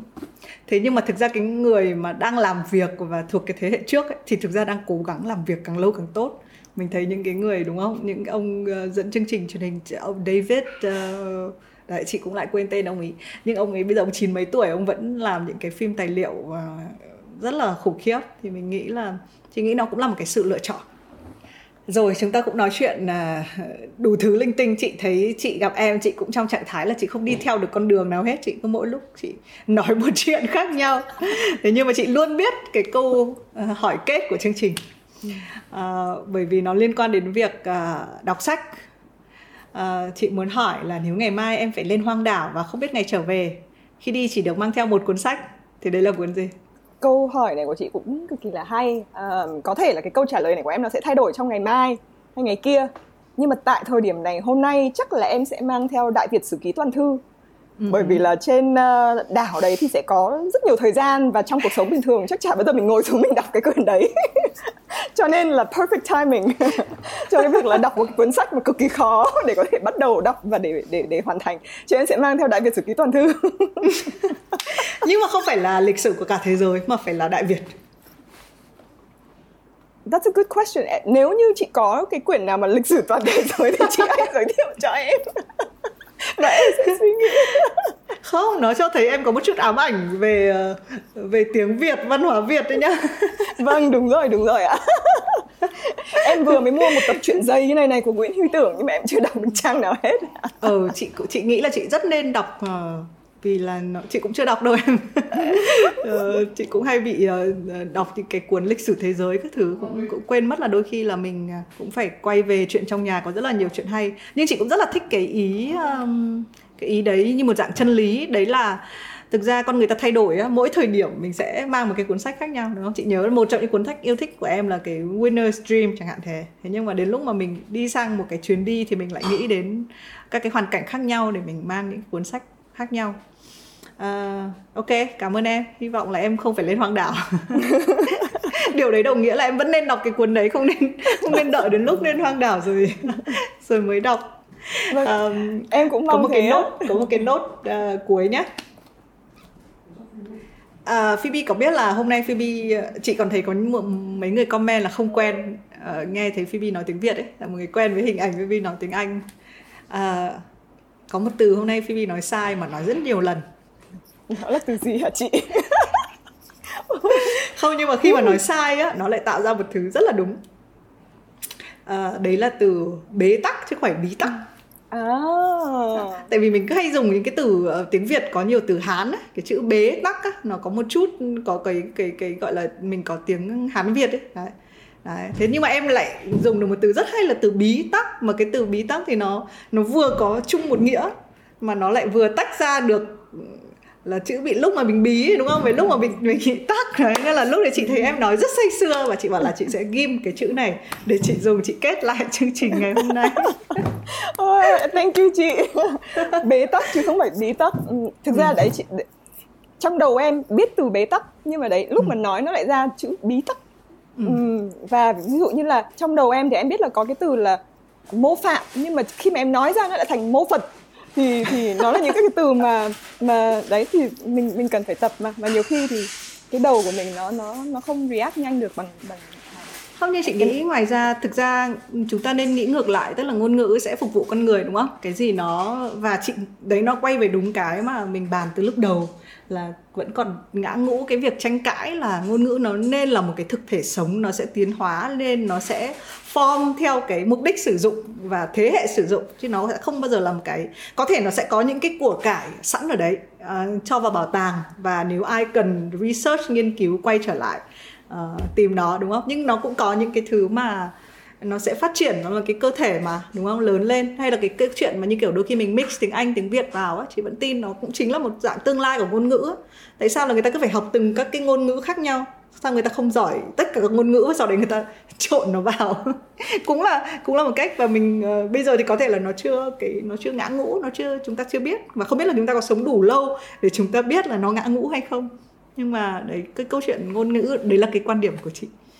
Thế rồi bây giờ hết chương trình bình thường, nếu mà em là chị trong Have a Sip em sẽ kết như thế nào?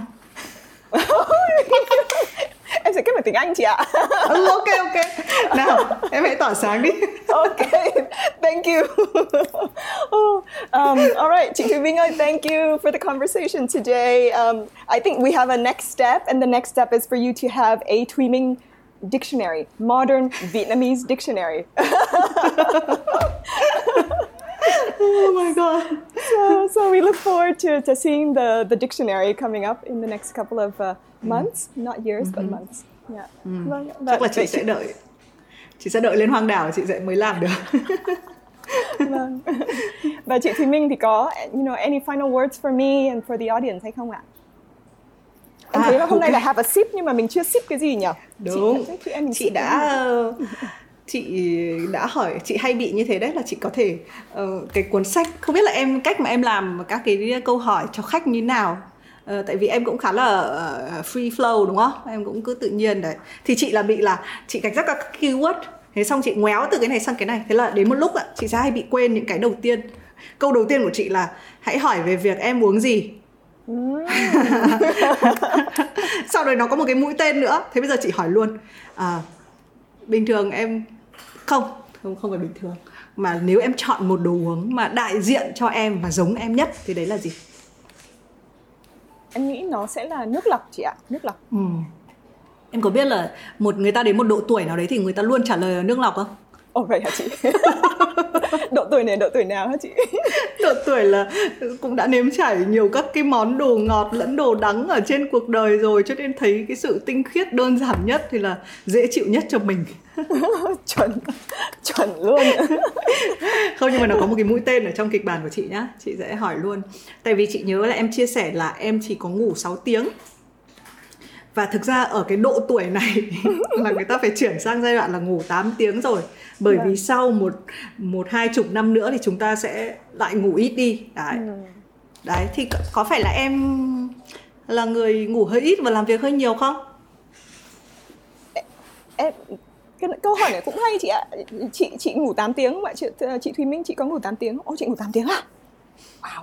Ừ. Um, em thì em nghĩ như thế này. Thỉnh thoảng là cũng là do mất ngủ, nhưng mà thỉnh thoảng là do ai ai ai bảo đi cày phim trước khi đi ngủ cũng không ngủ được. Hay là uống ba ba ly cà phê, sip luôn ba ly cà phê vào buổi chiều tối thì nó cũng gây khó ngủ. Nhưng mà thực ra em thì em không cần ngủ tám tiếng, em vẫn cảm thấy rất là ok. À, cái mà em đã observe được ấy là khi mà em ngủ đủ thì em sẽ không bị depressed. Khi mà em ngủ không đủ em sẽ rất bị depressed trong hai ba ngày. Nếu như hai ba ngày mà tiếp tục ngủ không đủ như vậy. Đấy thì đối với em cái con số ideal nó là cái con số khoảng độ sáu tiếng, sáu đến, ừ. cho đến bảy tiếng, nó là ideal. Vâng, ừ. thì thì đối với em là như vậy. Em cũng nhớ ngày xưa lúc mà còn đi học ấy, họ có làm một cái experiment. Tất nhiên là về về phần ngủ với ăn là có rất nhiều nhà khoa học nói những thứ khác nhau. Một trong những cộng đồng khoa học nói thì họ làm cái experiment với cả con ruồi, con ruồi fruit flies, con ruồi uh, trái cây, đúng không? Mấy cái con nhỏ nhỏ, ừ. ruồi giấm, ruồi giấm. Đấy. Um, thì fruit fly giấy và họ cho nó ngủ vài tiếng.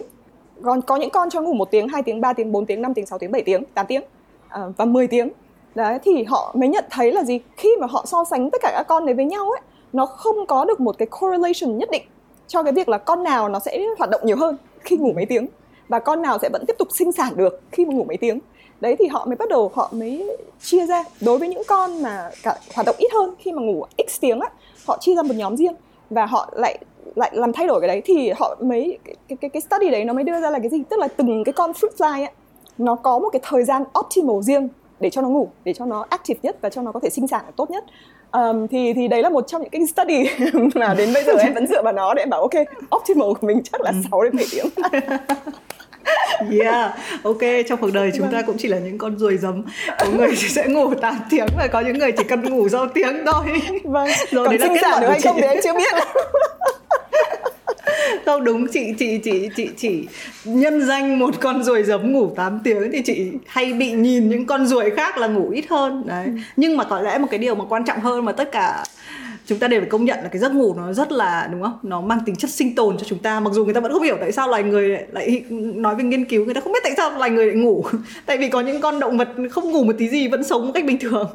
Đấy thì, thì người ta vẫn không hiểu tại sao mình lại phải dành đến một phần ba cuộc đời của mình để ngủ. Nhưng mà đấy, có lẽ là một cái thứ mà chị thấy tính thế hệ này sau nó bị lộ ra chính là cái giờ sinh học của chị. Chị rất là khác với tuổi trẻ của chị ở chỗ là chị phải ngủ đủ, còn nếu không thì sẽ... Nhưng mà chị cũng tin là mỗi người, đúng rồi, optimal như em nói, mỗi người sẽ có một cái... Một cái... Um, thực ra nó không chỉ là mỗi trong giấc ngủ mà trong nhiều thứ. Ai cũng có một là một cái bản thể rất là riêng và mỗi người sẽ tìm ra... Quan trọng tìm ra cái công thức tốt nhất với mình, đúng không? Đúng. Ừ. Ok. Trước ngày hôm nay chị ngủ mấy tiếng ạ? Chị Thùy Minh. Chị ngủ... Chị... Chị nhá, chị là có kể cả chị xem phim á. Chị rất là mê phim á, chị vẫn phải cố gắng dừng vào lúc mười một giờ và chị sẽ ngủ đến bảy giờ. Thực ra là chị trừ ngược lại em khi mà có con ấy, thì nó sẽ bị là bảy giờ em bé dậy chẳng hạn, thì chị phải tự trừ lại, nếu mà chị muốn ngủ tám tiếng thì mười một giờ đến mấy chị phải đi ngủ. Ừ. Đấy, thì nó có, nó cũng quay về tính kỷ luật, chứ chị cũng không phải là người mà chị lập tức chị ngủ tám tiếng hay cái gì hết, nhưng mà chị cũng phải ra một số các cái khoảng thời gian để mình mình sẽ, và cái tính kỷ luật cũng là cái thứ mà uh, không chỉ Phi Bích đâu, chị cũng phỏng vấn rất là nhiều khách mời thì mọi người thấy đôi khi thành công hay là mức độ hạnh phúc nó là những cái thứ nó rất là abstract, nó lập thể, thế nhưng mà đều nó đều có một cái công thức, đấy là cái tính kỷ luật. Đúng không? Dạ. À, okay. Lập thể là một từ rất hay, lập thể chứ không phải vô thể. Rồi, hôm nay giống hôm nay thì hôm nay thì mình bàn được nhiều chuyện đúng không? Mình bàn được chuyện giáo dục này, mình bàn được chuyện um, làm ở đài, mình làm được mình bàn nhiều nhất là cái chuyện ngôn ngữ. Hôm nay rất là cảm ơn Phi Bích đã, trời ơi, mỗi lần mà chị được phỏng vấn đồng nghiệp và uh, và chị không phải uh, đi theo một cái cấu trúc về phỏng vấn ấy, chị rất là vui. Hôm nay em thế nào, ổn chứ? Em cũng rất là vui. Uh, mặc dù là bước đầu vào cái meeting này em có hơi trễ một chút và cũng hơi kiểu ờ oh, trễ rồi, bây giờ tôi tôi trễ rồi và cái cái đầu của mình nó không có calm lắm, nhưng mà sau khi mà bắt đầu nói chuyện với chị thì everything is great, everything is calm, và chị chị tạo cho em một cảm giác rất thoải mái. Thank you chị. Ôi, cảm ơn Phi Bích, cảm ơn Phi Bích. Nhưng mà chị cũng sẽ không bao giờ dám xem lại cái tập mà em đã phỏng vấn chị bằng tiếng Anh. Tập ấy tập chị prank chồng chị. Không, và nha, thì mình biết là ngay cái phần cuối này có một số người sẽ đang vừa nghe cái đoạn này và search cái đấy, nhưng mà không nên nha, bởi vì là mặc dù mình biết là nói những câu này nó cũng chả có một giá trị gì mọi người đâu, nhưng mà ôi dồi ôi, chị thành ra chị cũng có một nỗi lo sợ khi gặp em, vì chị đấy chính là người đã dắt vào, vào với cả cái khung cảnh đấy với chị. Dù sao thì rất là cảm ơn, hôm nay chị cũng cười rất là nhiều, và hy vọng là các khán giả của Have a Sip thì mình vẫn hay um, hay rất là cảm động mỗi khi mà nhận được uh, tại vì cái chương trình Phi Bích cũng sẽ thấy rất là khác, là toàn bộ cái phần nói chuyện của mình nó sẽ lên hết, tức là chị gần như chị không có cắt hay biên tập, một cái thứ rất là tự do. So sánh với cái thời gian mà chị phải làm ở đài là mình phải biên tập theo đúng cái thời lượng chương trình ấy, đúng không, đúng bao nhiêu thì nó là bao nhiêu, còn khi làm podcast thì nó cứ thoải mái tự do. Và chính vì thế thì mình rất là trân quý cái tình cảm của mọi người, là có thể một cuộc nói chuyện nó rất là dài nhưng mà mọi người vẫn nghe, và thỉnh thoảng mọi người để lại những cái bình luận. Rất là cảm ơn mọi người đã theo dõi, và rất là cảm ơn Phi Bích vì đã đến với Have a Sip, và hy vọng là chúng ta sẽ maybe là chúng ta sẽ phỏng vấn nhau ở một ngôn ngữ thứ ba sau đây. Ngôn ngữ Gen Z. Ok. Rồi, cảm ơn Phi Bích nhá. Hẹn gặp lại. Vâng, em cảm ơn chị. Bye bye, bye bye chị. Bye bye khán giả của Have a Sip. Camly là nền tảng học tiếng Anh trực tuyến duy nhất, kết nối một một học viên và gia sư bản xứ. Tùy theo mục đích học của từng cá nhân, bạn có thể chọn thời gian học trong ngày, bao nhiêu ngày trong tuần và thời gian cho toàn khóa. Học viên cũng hoàn toàn có thể yêu cầu chọn lựa cho từng lớp học với các tiêu chí gia sư bạn muốn học, ngữ điệu của gia sư, nội dung buổi học hay thời gian cụ thể. Nhập mã Have a Sip năm mươi để nhận ngay ưu đãi giảm năm mươi phần trăm khóa học mười hai tháng trên Camly.